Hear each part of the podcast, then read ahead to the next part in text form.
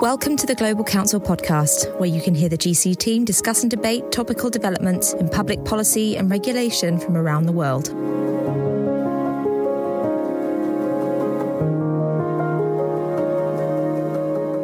Hello, I'm joined today by Chengyu Fu, a, a distinguished Chinese energy leader and businessman, and an advisor to the Chinese government and some of the world's top universities.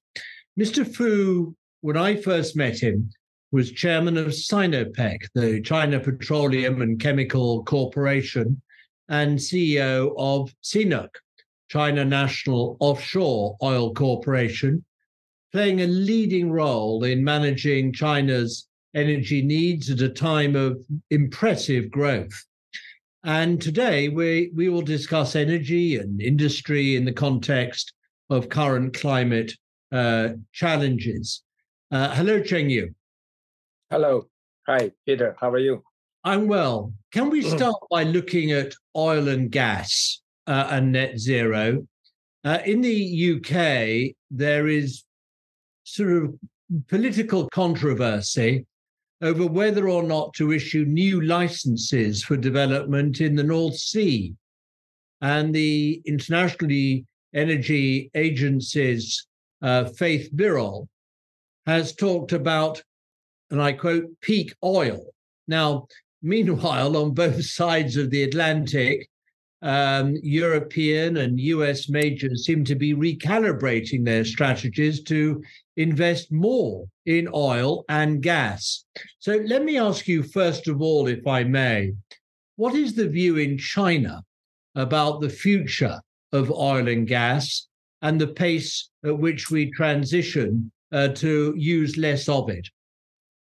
Uh, okay, if we consider the uh, the transition from the fossil fuels to the future renewables, and uh, for China itself, and will be different from the oil industry in the world because China actually they consume uh, a lot of oil, but they only the oil consumption in the total consumption in China is only about 17%. So this is relatively easier for China. But you look at the whole world, maybe more difficult than uh, we talked about the peak in, uh, in China and in the world. I think the world will be difficult uh, to to have the same pace. So uh, this is one thing. Second, that the China has determined to transform the whole country economy from where we are now to the future China, which is we call green and low carbon economy. So they have to take faster pace than majority of the other countries in the world. So China uh, government really pushing uh, forward very aggressively than majority of the countries. So this is uh, based on this, uh, the China's transition, if we're talking about oil peak, might be earlier than the rest of the world. So, you, in your view, just to be clear about this, China is going at a faster pace in transitioning out of oil and gas than other countries in other parts of the world. Is that, am I understanding you correctly? Especially for the uh, majority of the major producing countries. Yes. Right. Okay. Well, look, almost every country has committed to net zero by, you know, the middle of this century. The UK and EU by 2050, China by 2060. Uh, we all agree on the end state of a world with zero net emissions, but whether we are on the same page about how to get there and on what interim timelines is, of course, a different matter. And this is relevant to COP28 coming up. And I want to come back to COP28, if I may, at the end of our conversation. Let me turn, in the meanwhile, to low and zero carbon energy. I mean, look, China is the global leader in deploying renewables. No question about that. And I think it now has roughly double the annual electricity generation from new from renewables of the United States. Uh, and for solar, capacity in China is more than the rest of the world combined. And China is on track to double again its renewables capacity five years earlier than planned. Let me ask you this. I mean, what is what is the key for for China's success in achieving this level of development and deployment? I mean, what are the policies uh, and the attributes of what China has done that others perhaps haven't done as well or as quickly that has put China so far ahead in the deployment of renewables? I, I think the key for China to really uh, moving forward in uh, transforming China uh, to the uh, green economy is a government decision government have a long-term target, target which divided into three steps. By 2025 is a one uh, target, 2030 another target, and 2060. So with those uh, the targets, and they have developed whole program systematic, systematically transform China's economy from all the industries. They have a detailed program and they have in order to make those prog- progress realized the, the government decide to issue new regulations new laws and then new management system and then new policies. In order to, to make all those work they also develop a system of green uh, financing capacity. And this related with like uh, carbon market and trade. So those are systematic way to transform China's economy to the future uh, net zero. So this being put forward. So every year they have a detailed target, not just government. Government set the targets. The, the every industry, every business, corporate will have their their target too.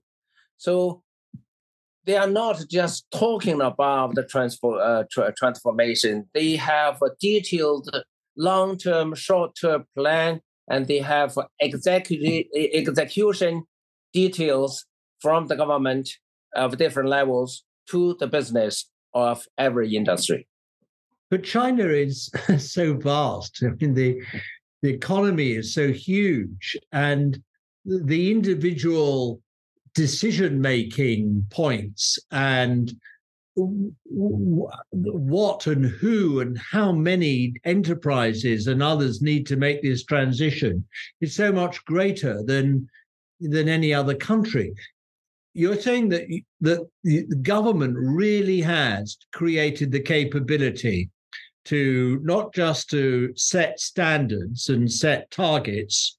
I mean individual ones at every stage, but it can monitor and it can enforce the transition uh, that it has uh, that it's insisting on by law. I mean, government really has the capability to do that.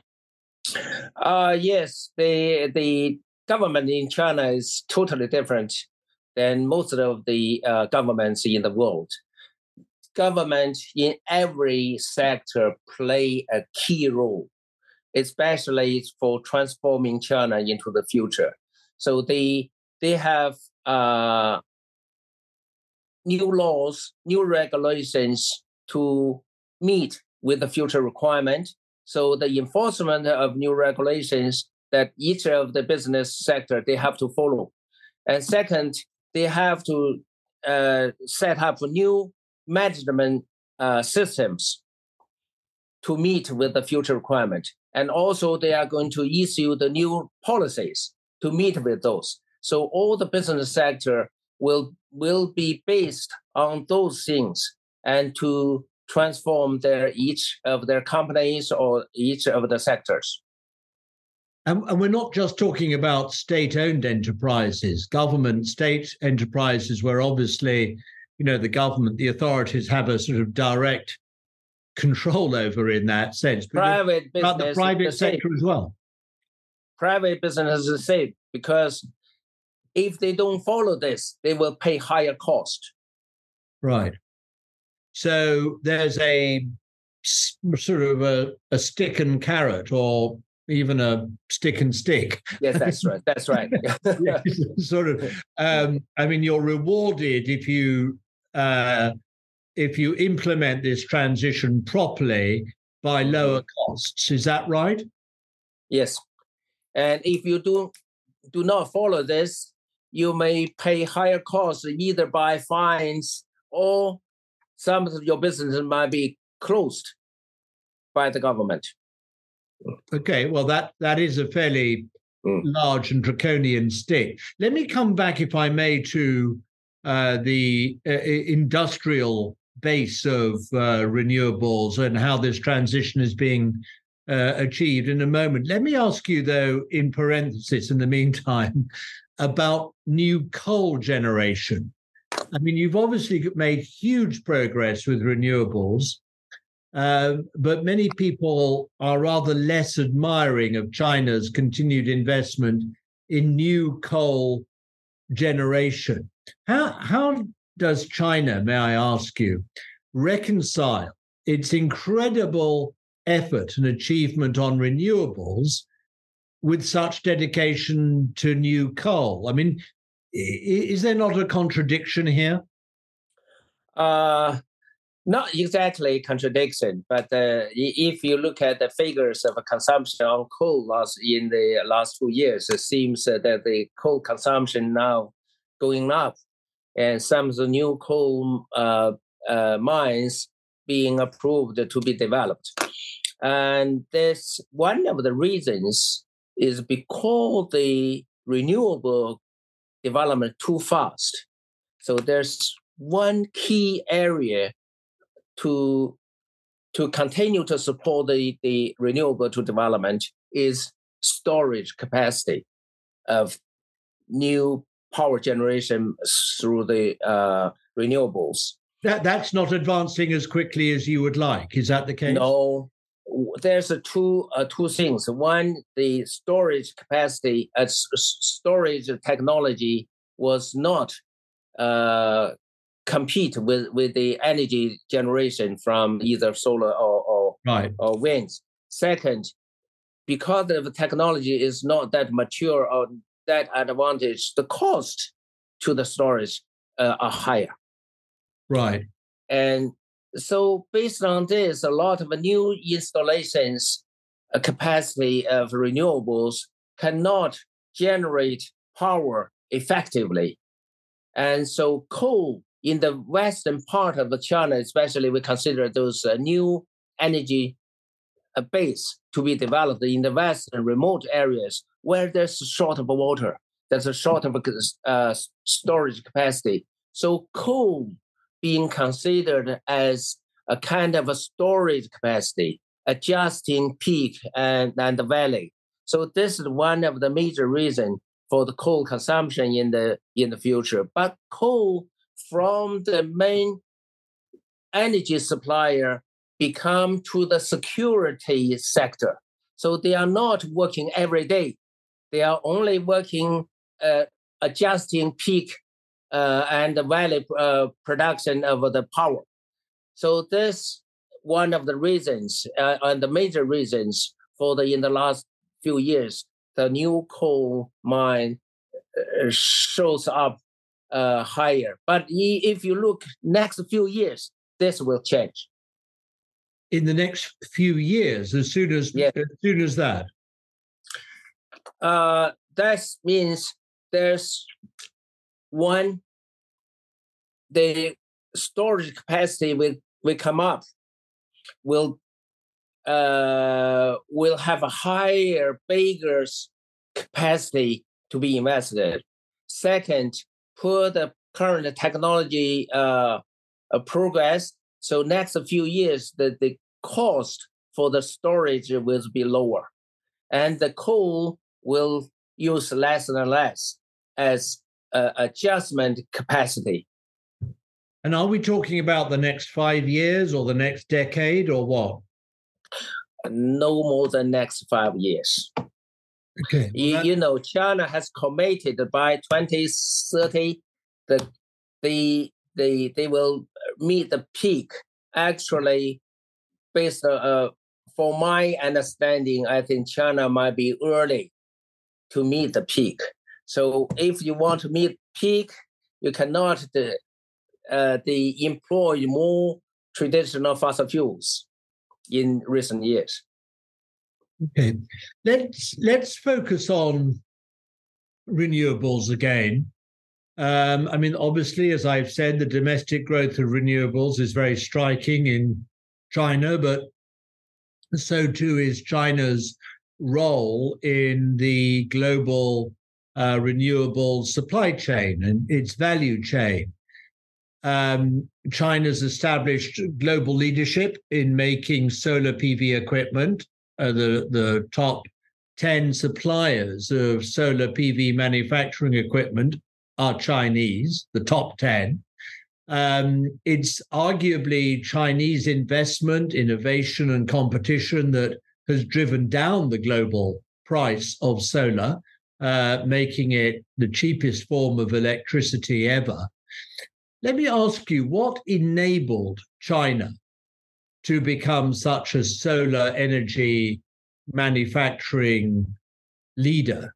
Uh, what, what enabled you to become such a giant uh, in solar? So, first, which is very important, that the government set up long-term goals. So you are not just need a vision; you need to set set up long-term goals based on those your vision. One of the visions that the Chinese government look into themselves. First, we need to deal with climate change. Mm, you have to do it a little bit. Second, you need to transform your economy into the future green economy. But what behind this? You say transformation, you need the green transformation. All behind this is technology. And so without technology, you cannot be there. So government develops uh, the incentive program encouraging the business to invest on, the, on those areas. So this is one of the key things. The government have a vision, have an actual plan, have an actual program, uh, the, the policy to encourage the investment in those areas. So this is the key area. So business always looking for the uh, for the uh, returns and opportunities. So when they invest, they has a lot of failures uh, on their investment, but because it was subsidized by the government, so they eventually they grow up. I mean, there are two ways of looking at incentives. One is a, um, I suppose you could call it an American style tax incentive to reward investment by the private sector. But another way of looking at it, uh, the incentives, is as subsidies, state subsidies uh, to industry. And you know, I remember when I was Europe's trade commissioner a long time ago now, I became concerned about Chinese state subsidies to the solar sector, and I started an investigation as to whether those subsidies were unfair. So, in reality, are we talking about incentives or are we talking about state subsidies, which have given Chinese industry such an advantage? No, this is actually this gave it to all the uh, the the uh, players in China market, and if you do this, but you see the majority of those uh, technology holders today are private. It's not SOEs. But but Chinese private or Chinese and foreign private. You see the distinction. I mean, well, I remember when I was doing looking at this, some European businesses came to me and said, "Well, look, um, we know you're looking at Chinese subsidies, but European companies in China are benefiting from these incentives. So please, you know, be careful." But that's assuming that there's still the latitude for uh, European and other foreign businesses to invest in China. If they're simply, you know, increasingly Chinese businesses, then that becomes a Chinese advantage. It's not. It's not true, or not all true, because only you take that risk. You apply it. You apply into a, such a program, and then you will be included if you don't want to take the risk, because company yourself, you pay a lot higher than government subsidize. So you need to take the risk and then you can get this. So it's not uh, the ob- way. Uh, I give you the, the compensation and then you do it. So the foreign companies, they are not believe in this industry or in this area, they can be uh, effectiveness or they can be the real uh, making money industry. So if you back to the 10 years, nobody believe this. A lot of people don't trust this.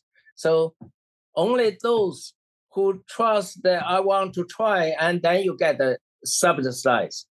Otherwise, you cannot be there. Mm. I mean, as global demand for solar PV continues to rise, will China's production simply expand to meet that demand, or will it face some constraints? Uh, I don't think that uh, Chinese uh, capacity can meet all the demand of, uh, of the world. For example, based on uh, my understanding about COP28, so uh, and also the agreement with uh, President Xi made with uh, President Biden about satellite uh, uh, land. The the world in the next few years, they will meet three times of the renewables than today. I think if this is based on the whole world, the, investment on this and the requirement on the technologies and products will be a lot higher than the capacity China has today. Right.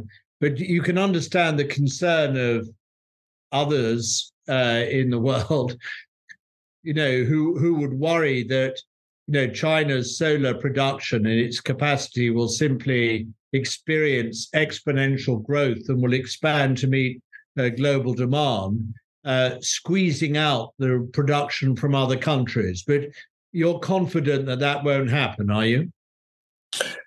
Uh, I think this is a similar like uh, 40 years ago of China.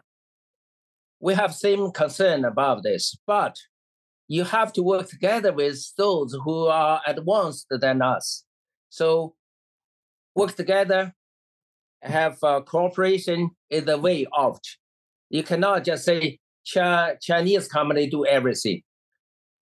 And same in the past, even even with we working together with the foreign companies in China, that we were very weak, but we work together with them. Same today. If in certain industries like uh, uh, renewables, China is um, more advanced, but they cannot do everything by themselves. They have to work together with the global uh, mm. partners. Well, let's come back to that because I, I want to focus you on wind, uh, where China is also a leader in uh, supply chains. I mean, Chinese manufacturers have supplied around 60, 60% of global installed capacity, and this share continues to grow. I mean, 10 of the top 15 companies in wind technology are Chinese, uh, with market share for European heavyweights like Vestas and Siemens, Gamesa continuing to fall. How do you see the future of the Chinese wind manufacturer sector developing? I mean, is it going to display the same exponential growth as we've seen in solar? And what impact do you think that will have uh, on the rest of the world? Uh, again, I think the first from the attitude or mindset of the the global peers, they first don't be too sad about themselves. So as I mentioned, in, in the past years, China was very weak. The companies in China is also very weak. But we try to learn from them. We work together with them. And today is the same.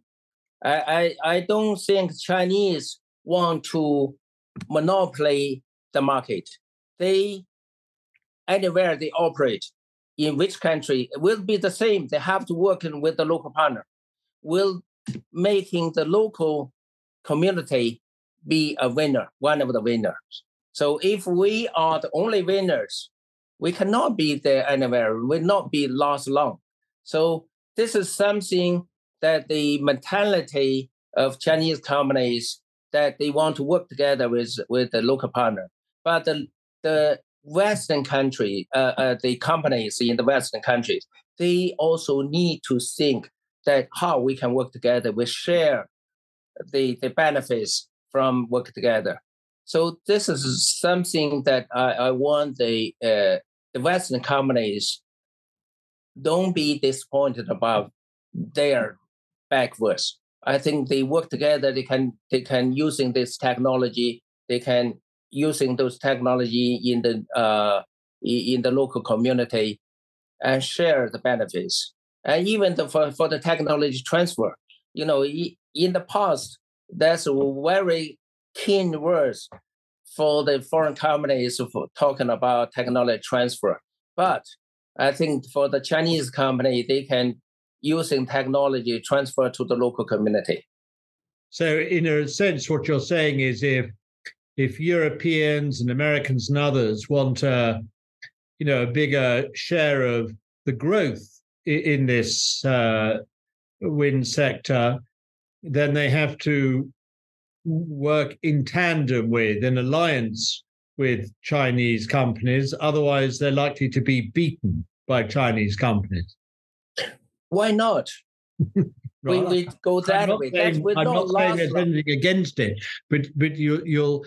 I mean, you see, um, just uh, you know, in is sticking for a minute in wind manufacture. Um, is there concern in China that the European Union, for example, is considering investigating state support for Chinese wind firms?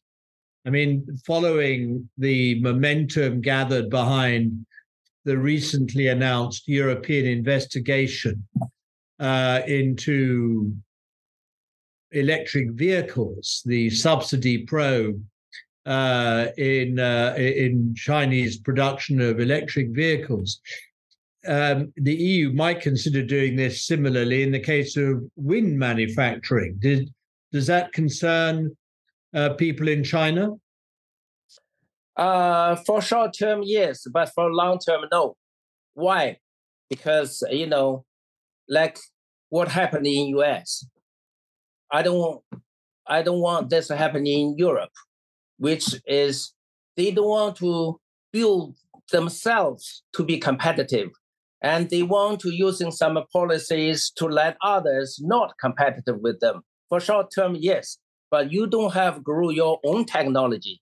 You don't grow your own competitiveness. This will not last long. So the key is to make your own stronger than others. So using political ways or uh, policies will not last long because those ways will be making your company cost higher, no technology progress. So this is the, the so what you're saying is that you know anti-subsidy measures in Europe can slow down China, but that but not reverse China's growth, and anti anti-subsidy measures in Europe may slow down China, but it won't advance the technological capabilities of Europe? I think more or less the same. Uh, I think this is you need to rally through the competition of a market way to grow yourself, or you through the cooperation to grow yourself, not just by politician ways means and to stop others but eventually you you you yourself did not grow up. Well, I'm sure that there are people in Brussels who are following this argument and will hear what you're saying. Let me turn to the broader role of industry. Peter, Peter. Yes. Uh, sorry, sorry. This, I just let let you know what my experience in the past. You know, China, everything was very weak. They are not complaining. They are not point finger others. They're just mm. learning, working together with them. So this is the way that can really make build your own competitiveness, but it will take time. So we we spend almost 40 years to, to be here. So this is my advice to the Western countries. Mm. Well, I'm sure there are people listening to you who will take seriously what you what you say.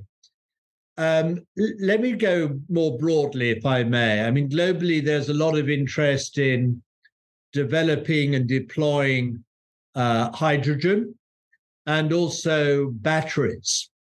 Uh, China has long embraced strategic industrial policy, as we know. We've talked about that.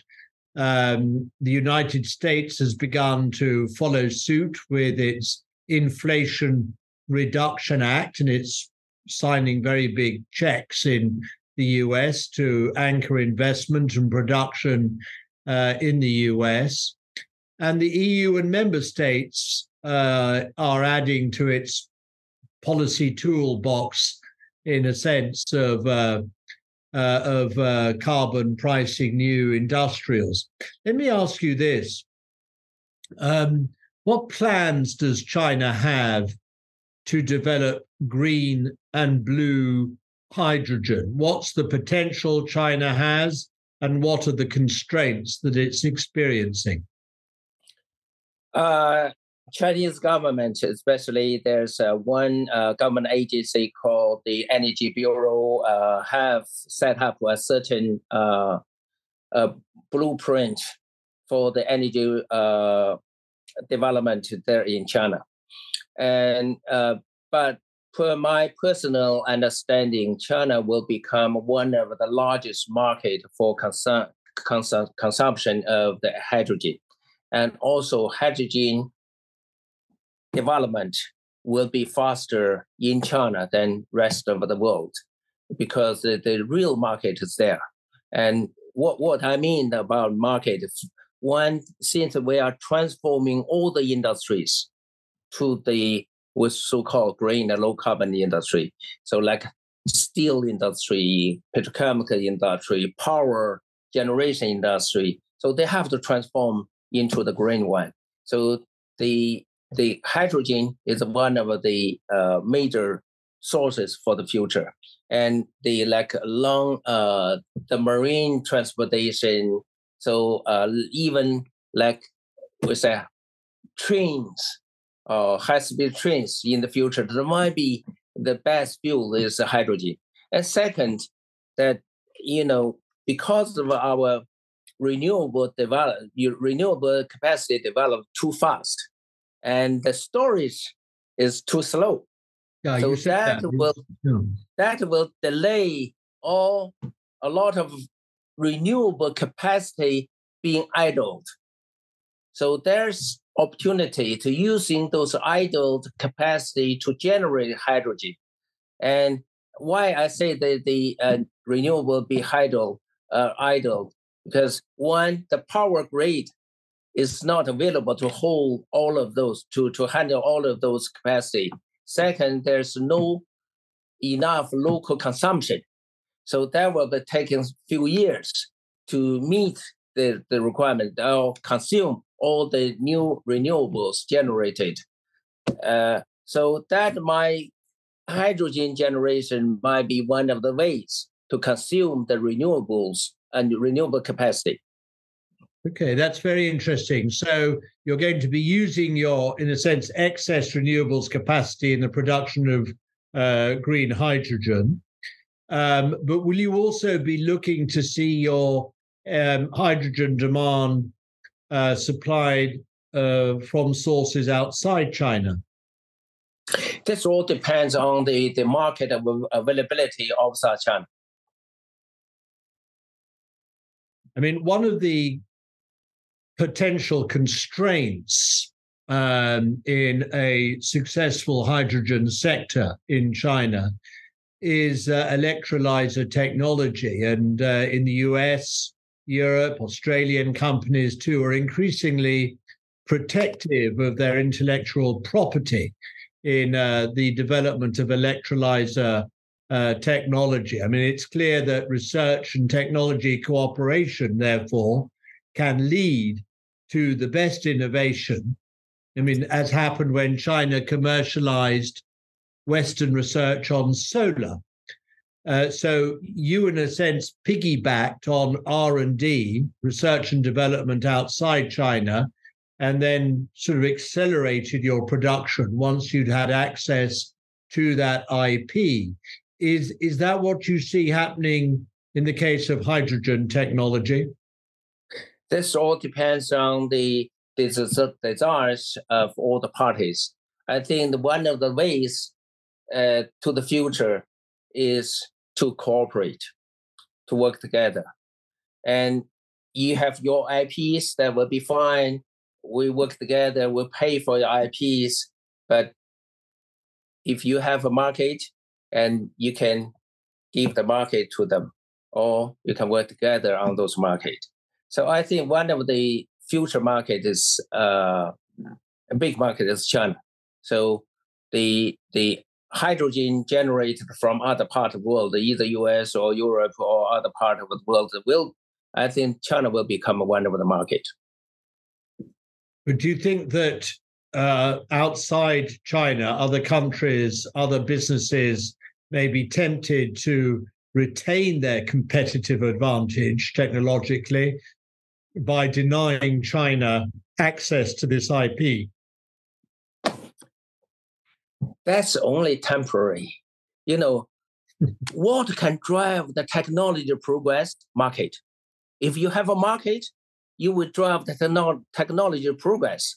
Like chip, you know, U.S. can can uh, contain China for short term, yes, but for long term, because there's a market, they will try, always try, try to failure, failure, and then sometime later there will be success. So market is real driver for the technology progress. So you're, what, what you're saying is that it would be better for international companies to, you know, focus on China's market growth, make available the IP to increase the supp- investment in and supply to that fast growing Chinese market, and they'll grow their businesses that way rather than you know trying to isolate themselves from China's growth. Uh, yes, Peter. You know, there's a in in the future, any sector, technology in any, in any sector will progress, replace very fast. What caused this? The market.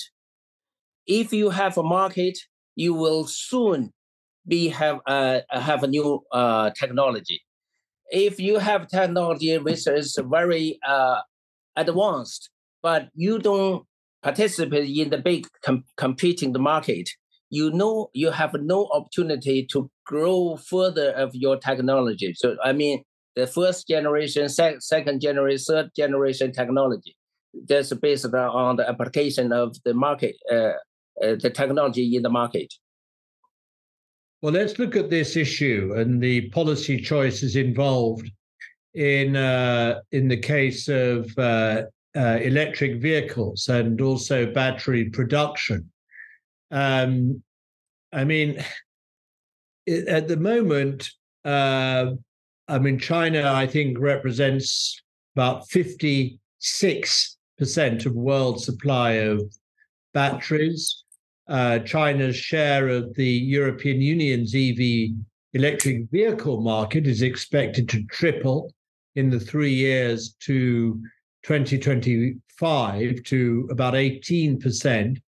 You know, this is causing some serious concerns for European car makers. They feel that they are being sort of overtaken, left behind, that China is again using massive uh, production advantages over uh, European manufacturers. And as you know, the European Union has launched a probe into the role of state subsidies again for Chinese EV production. I mean, they're investigating uh, Geely, BYD, SAIC, etc. I mean, what's the view in China of this EU investigation uh, into alleged subsidies in EV production? Do you think it's a reasonable concern uh, that European policymakers should have, and they need again to try to slow down China's exponential growth? Or is this basically, in your view, only going to slow things down by a moderate uh, time period, and that actually it would be better to integrate production and markets, China's and Europeans, uh, so that both and everyone can grow together? Uh, first, I, I do not concern that China uh, battery industry or e-car com, uh, industry will be contained. So, uh, second, I think the uh, European uh, Union's politicians, what they, they are planning to do is trying to make European companies weaker. It's not helping them. They're actually making them more far backwards. Sorry, how are, they, how are they how are they doing that? How are they making European car makers weaker? That because they, they want to give a, like a, a investigation on the kind of subsidies or something, and then say we, we are not the the uh, or issue the the uh, higher tax or stop the import of Chinese batteries. This will making European companies weaker. Why? So sorry, Why? It, it, sorry. If they're denied access to Chinese batteries, then EV production in Europe mm-hmm. will be weakened and made less competitive. You're saying? Yes. Why? Right. I'll tell you why. Because the battery technology progress very fast.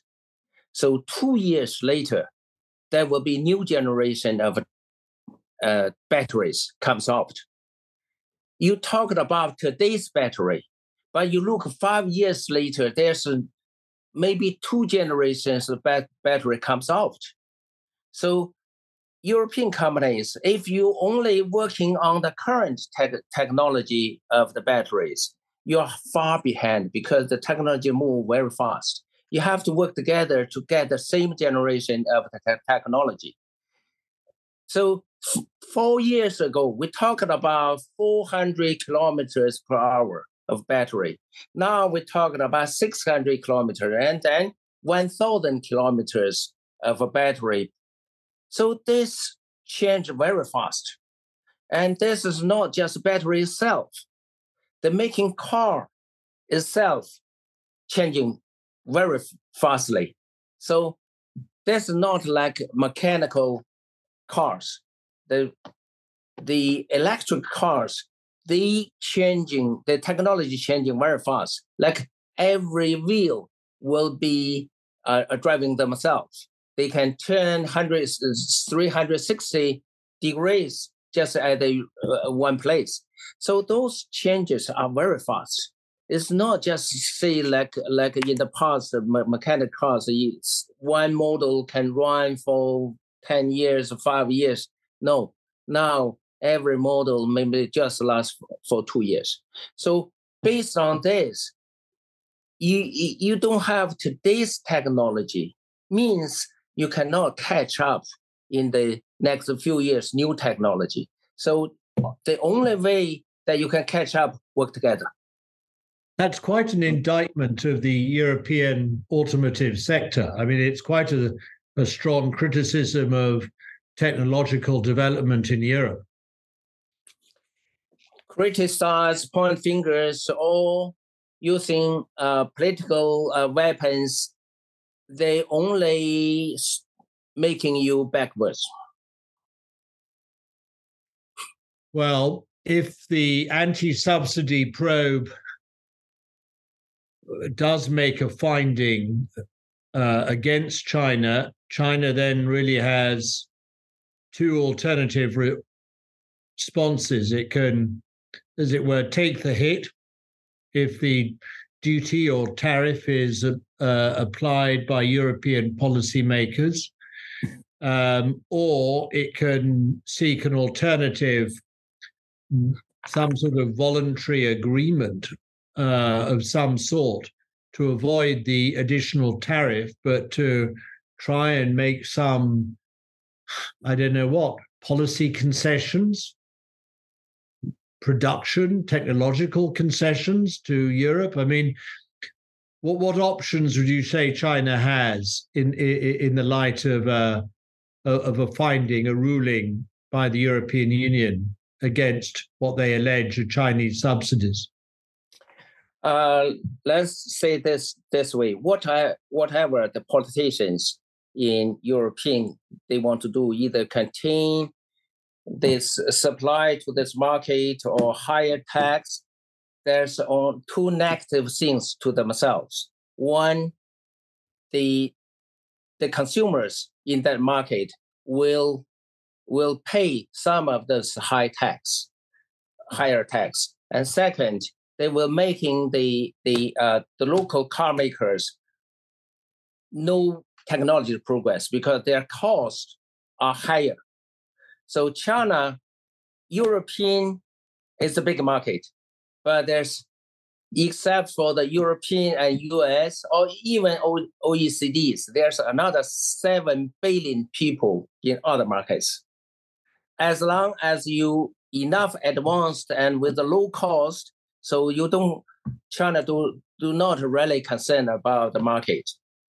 It's East Asia and the uh, developing countries they need those cheap and advanced cars. So you're saying that politics does not provide a solution to uh, uh, for to European manufacturers. That consumers will pay the price of protectionism if that's how you want to call it, uh, and that that protectionism won't even lead to substantial technological progress in the medium term. Or long run, yes. Oh. And let me ask you, raise another issue, and that is um, uh, quite a hot topic in Europe, and that's critical raw materials uh, which are very important to production. How well placed is China in securing supply, either domestically or internationally, of, of these critical raw materials? Work together with the local government and with local companies. in China. In China. N- not in China, globally. Right, I see. Okay. Mm-hmm. So, so China is dependent on sources outside China, other countries, other other suppliers. That's right. They have to work together with with them. That you work together, you must make sure that they believe working together with you, they will be one of the winners. So basically, you're saying that China's in a race with other countries for local supply that we're that that we're trying we're, we're we're hunting down we're trying to you know channel the supply of critical raw materials from around the world and that we're competing uh, on that and that it would be better if we were to cooperate and find a more what a an even flow uh, a freer market supply from around the world is that what you're saying uh, you see our crude with 70% or 73% are imported. We're working with all the producers around the world. And other raw materials is the same. You see the iron core. We import one of the largest import of iron core. So even though there's uh, uh, not many players in the market, but we try to work together with a supplier and the consumer work together. But supposing countries that, uh, for whatever reason, are favorable to the West, to the US, to Europe, if they if they employ or tighten export uh, controls that reduce trade and supply, uh, uh, could that put China at a disadvantage, a significant disadvantage? Uh, there's uh, maybe there's two uh, such environment, such thing might be happened. One, the, the world split into two systems. Okay, it's, uh, it's, bifurcated, it's, bifurcated in that sense. That's that's right. Second, there might be third world war. So if this, those things do not happen, I think there's people have such a design. Some people have such a design, but if your long run, they have to make sure whatever they, they did will be eventually beneficial to them, economically at least. But you're saying that the criti- the supply of critical raw materials is so critical that you know a race to the bottom could lead to well, to possible conflict in the world. Yes, there's a, for for some very keen uh, short supply of uh, raw materials.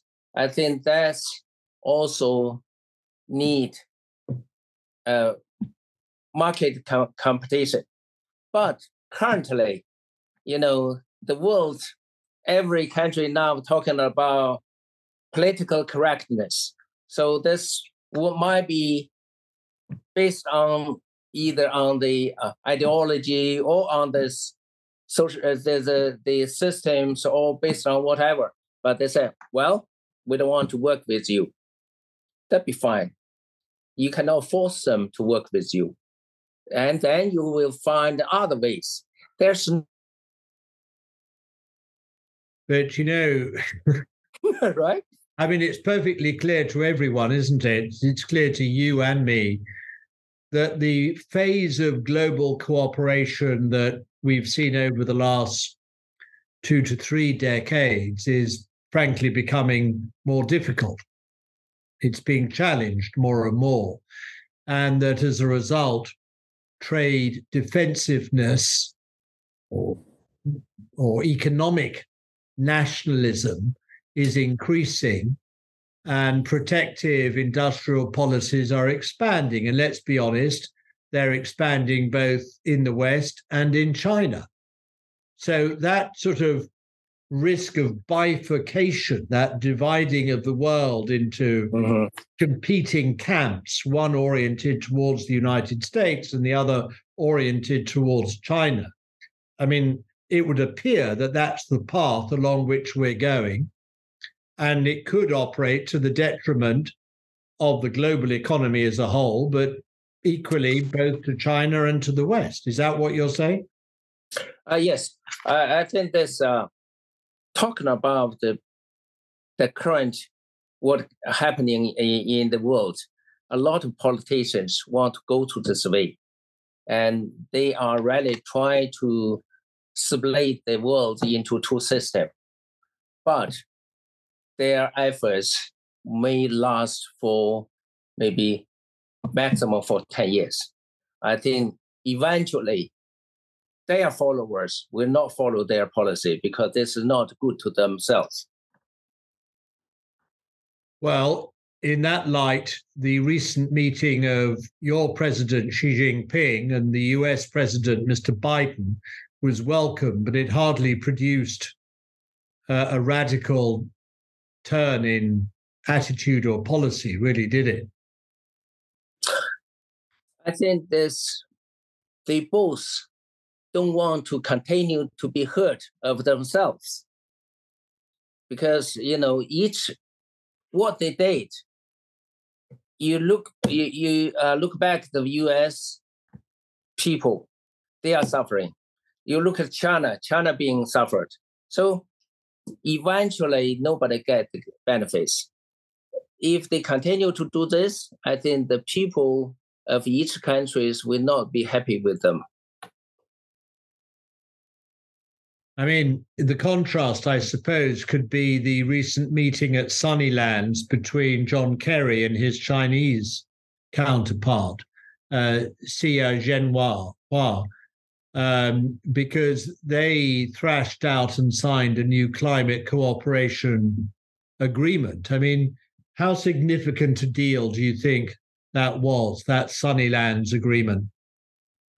I don't know, US, because uh, next year, the new election, who will be there? And uh, if Trump is there, I think they will deny everything that they, they, they made with China. Mm. Let, us not take a depressing turn in this conversation. Um, let's try and be a, bit, a little bit more optimistic. Um, but I mean, are there areas realistically in which we could see more China-US cooperation if if there isn't a change of leadership in the United States? Uh, certainly, if U.S. will continue to emphasize uh, to deal with the climate change, I think there's a great deal of potentials that China and U.S. can work together. And but even though U.S. changed their policy, China will continue to go to their own commitment uh, that transform the company into uh, transform the country into a green and low carbon that meet their commitment by 30, uh, 2030. They meet the peak, and then 2060 will be uh, new, neutrality. And what do you think? What impact do you think this slightly turbulent political scene will have on COP 28? I mean, what are China's thoughts on the big issues at COP28, for example, phasing out or phasing down fossil fuels, tripling renewable capacity. What's your evaluation currently of the prospects for agreement at COP28? I'm uh, a little bit more optimistic, uh, than uh, before the President Xi and President Biden make this uh, agreement. And because one, one of the challenges is that they uh, make a commitment on the methane. And by 2030, there should not be a discharge of methane. And second, that the uh, the oil transition, even though they don't have specific figure, but they, they, they will sell, talk about, about the peak. And third one is about the investment in this area. So they both can uh, committed that they will work together with the rest of the world to set up a funds for loss and damages. So this uh, in those areas, I think was very much concerned in in uh, for this meeting. Perhaps this will be the COP28 will be uh, one of the major achievement to meet uh, the Paris Accord, at least closer to that target. So you would, you know, if you had to say, well, the Paris Accord currently in the run up to COP28, it's fragile, it's surviving, or it could actually remain firmly intact. where would you place yourself on that spectrum? Fragile, sort of surviving, or really st- more strongly intact? If you look at the the majority of government commitment, they are still they did not withdraw from the uh, Paris Accord. And but in reality, that will be very difficult, especially to the developed countries. Uh, my one of my concern is that they can commit, however, it's difficult for them to deliver, especially for the capital to be invested. So this is one of my concerns. And uh, second, that uh, second that I'm optimistic is that from the commitment, I see especially they're talking about COP 30. They want to make COP 30 more closer to the Paris uh, Accord. Right. Right. So this is the optimistic part, and there's concern part is whether or not they can deliver. I don't know. Well, I think I put you in the middle of that spectrum. You think you think the Paris Accord, in the light of COP28, is surviving, but it could, uh, by the time we reach COP30, be be stronger. It could be. We could see be seeing an intensification. Well, will be stronger, but still, there's we talked about Paris Accord. It's a 1.5 degree achievable or really achievable or What's your view? What's your so view? this is this is the key. So we must be realistic when whatever the, the politicians committed, but in reality, the after the 2015 the Paris Accord Accord, not many people, not many countries really working hard on this. So a lot of work should be done before, but it's delayed. So this is one of the concerns about 1.5 degree or higher. Well, uh, we'll see. Thank you. Uh, we'll see what happens at COP28. But this has been a very insightful, very interesting conversation. Uh, thank you. Thank you very much indeed for taking the time and addressing my question so directly. Um, I'm very grateful. Okay, that's uh, my pleasure. Thank you very much, Peter, for this interview or dialogue. The conversation. Conversation. okay, conversation. Okay, thank you very much. All right. Bye bye. Bye bye. For more insights, blogs, and analysis, you can visit our website, www.global-counsel.com, and subscribe to our mailing list. And you can follow us on Twitter at global underscore counsel.